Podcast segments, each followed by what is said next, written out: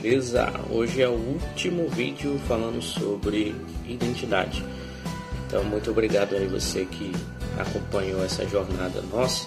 E nós começamos falando sobre propósito, que você foi criado para resolver um problema, para solucionar um problema. Você, nós vamos ali em vocação, olhando sobre o sentido da palavra no latim vocare, nós vamos a personalidade, vimos o como a personalidade interfere no nosso propósito, e a gente foi caminhando, a gente falou sobre interesses, sobre habilidades, sobre obstáculos, e hoje nós vamos falar sobre identidade. Então eu defino identidade muito como a essência do nosso ser, quem realmente nós somos. E quanto mais clara for a nossa identidade, mais claro vai ser nosso propósito. Nossa identidade está, nosso propósito está muito sujeito àquilo que nós somos. A gente vê muito isso na Bíblia, quando a gente vê que na Bíblia o nome importa muito.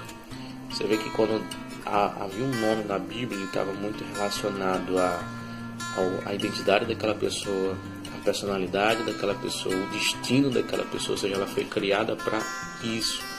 Nós vemos aí quando tem Caim, que era agricultor, nós temos Abel, a Bíblia dá essa menção lá que fala pastor de ovelhas, nós vemos aí Jacó. Então o nome é, é algo muito, muito importante. Agora, sobre identidade, falando sobre o nome, é claro que se a gente for pesquisar o nosso nome na internet, a gente vai ver coisas que até são interessantes, e, e eu acredito até que É, nossos pais possam ter sido inspirados por Deus para trazer aquele nome. Mas é, é, é uma coisa que é verdade, é que um Ítalo, um Fernando, ou uma Fernanda, um Carlos ou uma Carla, A não vai ter a mesma identidade, a mesma personalidade, o mesmo propósito de um Carlos B. Então, o que, é que tem a ver o nome? Eu acho que o nome é como se fosse uma gaveta que armazena todo o nosso D N A de, de identidade, de personalidade, de, de propósito. Como assim? Por exemplo, o nome é a coisa mais importante de uma pessoa, né? Quem define você. Você perguntar qual é o seu nome, você vai falar o seu nome, mas junto, do, depois do nome, é como se viesse toda aquela carga é, de personalidade, de comportamento, de interesses, de anseios, de habilidades. Então, como se fosse a gaveta. Eu vou definir assim como se fosse a gaveta onde armazena esse código genético da identidade, esse código genético do propósito. Então, o nome é muito importante. E o nosso nome é construído enquanto nós vamos descobrindo, né, quem nós somos e qual é o nosso papel, né, qual é o problema que a gente vai solucionar, tá bom?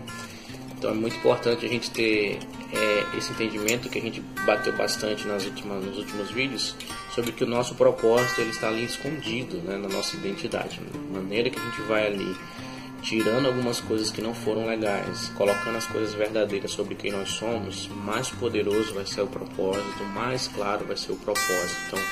Então, eu quero citar também, um, acho que é Bezalel, o nome dele está na Bíblia, se eu não me engano é Êxodo trinta e dois ou trinta e quatro, que ele foi cheio do Espírito Santo para exercer todo o trabalho e habilidade artística, para construir, para, enfim... É, é muito importante toda vez que eu falo de propósito, que a primeira pessoa onde a Bíblia traz uma menção de ser cheio do Espírito Santo no Antigo Testamento, foi no Antigo Testamento, foi para exercer um propósito, foi para ter uma vocação, uma habilidade para resolver algo, ou resolver algumas coisas. Naquele caso específico foi uma habilidade artística. Então a identidade, me perguntam muito, né, sobre identidade e propósito. Ah, como é que eu faço para descobrir meu propósito? Cara, a primeira coisa é você ser cheio do Espírito Santo, é você ter comunhão plena com Deus. A segunda é você descobrir quem você é, isso na verdade de Deus sobre você. E a terceira é você ir fazendo, né, nas fases que você está executando. Se você está na descoberta, se você está na caminhada, se você já está voando no propósito, todas essas três fases sempre vão estar em desenvolvimento, em aprendizado, em descoberta. Então, identidade é a chave, né? Nós não fomos criados apenas para fazer algo, nós fomos criados para ser. Isso é tão forte que é como se fosse um casamento, uma aliança entre, entre o ser e o fazer. Geralmente, quando eu já falei na outra vez, quando a gente pega o ser, e nós, o fazer, perdão, quando nós pegamos o fazer e nós queremos fazer, queremos fazer demais para construir a nossa identidade, então nós temos um problema muito sério aí de autoimagem, quando na verdade a gente é real, e simplesmente a gente faz. Então a gente não se esforça. É claro que tem um esforço num, o esforço para se fazer algo, tudo tem que ter um certo esforço, mas eu quero falar assim, que quando você sabe quem você é, você simplesmente é, você não se esforça, você não é inseguro, você não tenta mostrar, você apenas é, e por você apenas ser, você faz.